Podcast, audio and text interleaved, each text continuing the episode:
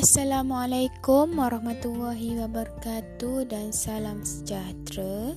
Okey, sebelum itu saya perkenalkan diri dulu. Nama saya Nur Rokia binti Muhammad Dagang, nombor matrik 136424. Dan uh, kamu semua boleh panggil saya Cikgu Nur ataupun Cikgu Nur Rokia.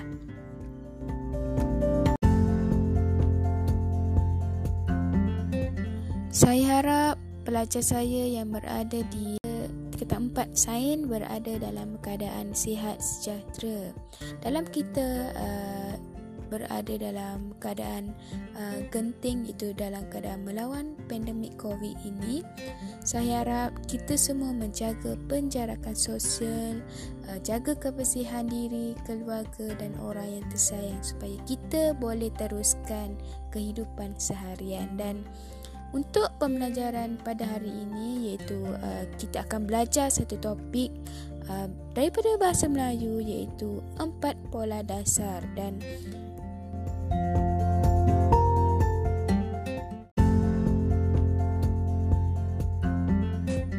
Okey baiklah. Sekarang uh, untuk arahan yang pertama ini kamu semua perlu sediakan satu pen dan satu kertas. Dan untuk uh, seterusnya saya akan membacakan satu petikan yang telah dipilih oleh saya dan saya harap kamu semua uh, dengar baik-baik apa yang saya ingin uh, bacakan daripada petikan ini. Ketika saya uh, membaca petikan ini, kamu semua perlu uh, mencatatkan seberapa banyak frasa sendi nama, frasa kerja, frasa adjektif dan frasa nama.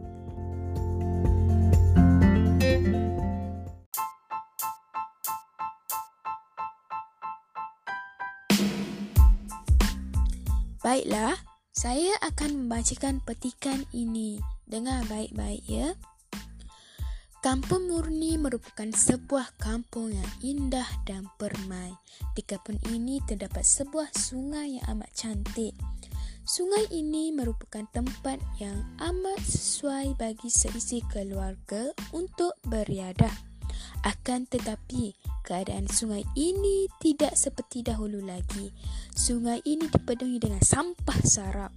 Hal ini kerana sikap tidak bertanggungjawab individu yang datang berkunjung di sungai ini. Hal ini amat membimbangkan penduduk kampung ini. Pada suatu hari, ketua kampung telah mengadakan mesyuarat bersama-sama ahli jawatan kuasa kampung dan mereka sebulat suara telah bersetuju untuk mengadakan gotong royong di kawasan sungai ini. Antara aktiviti yang dilakukan ialah mengutip sampah sarap, meletakkan lebihan meletakkan lebih banyak ton sampah pada kawasan sungai ini serta memasang papan tanda peringatan pada kawasan sungai ini. Kini keadaan sungai di Kampung Murni telah kembali seperti sedia kala. Sikap prihatin penduduk yang saling tolong-menolong bekerjasama dalam memastikan kebersihan kawasan sungai ini kembali kepada keadaan sedia kala menyebabkan masalah tersebut dapat diatasi dengan baik. Bak kata pepatah, bulat air kerana pembentung, bulat manusia kerana muafakat.